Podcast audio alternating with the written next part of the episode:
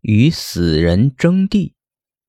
村里的二愣子是个不信邪的人，这些年眼看着隔壁左右都将房子拆了重修，眼看着别人都住上了洋房，他的心里也痒痒的。于是和老婆合计，老婆在家大规模养猪，他则到外地去打工，等攒够钱就把旧房子拆了修新房。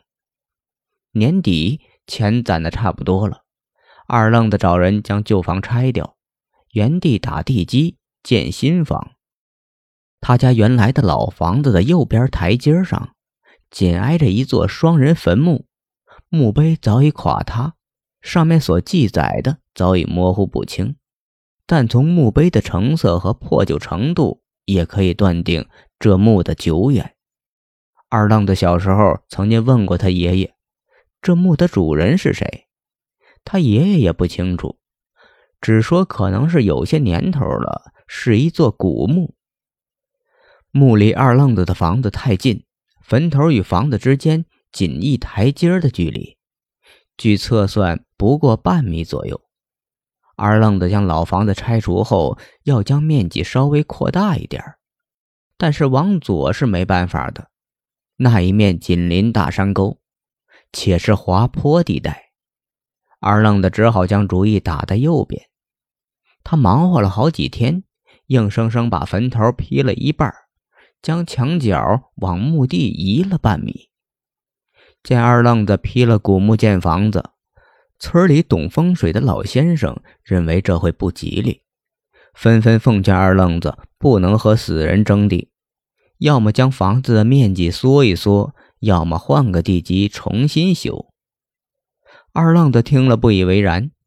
缩面积他不甘心，在别的地方买地基他又不想花这个钱，他连连对劝他的老人说：“没事儿，我还就真不信这个邪。”见好言相劝没有作用，老先生们也只好摇头说：“你个二愣子呀，尽早会吃亏的。”房子修得很快，没有几天就修到了一人多高。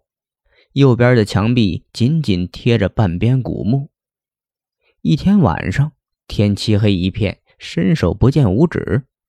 二愣子担心下雨，索性就住在搭在墓边的棚子里。睡前可能是多干了一点酒，在酒精的强烈刺激下，他很快就在简易的木床上呼呼的睡着了。半夜，睡梦中的二愣子忽然感到一阵寒冷袭来。他打了一个激灵就醒了。当他睁开惺忪的睡眼时，眼前的一切让他惊呆了。他自己赤裸裸地躺在院子里的空地上，本来睡在棚子里的木床上，怎么睡在院子里的空地上了？这一想，他顿时吓出了一身冷汗。突然间，他想起刚才在梦里发生的事儿。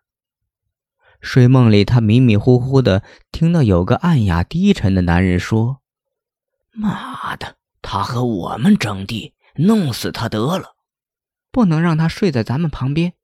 不要先弄死他，先把他扔到院子里去，给他个教训。好吧，先看看他识不识趣。如果继续和我们争，那就干掉他。”随后，他感觉自己被人抬起，重重的丢进了院子里。他越想越后怕。天亮后，他让来干活的人都回去了，一个人将破坏的双人墓恢复原样。过了几天，他在别的地方买了一块宅基地，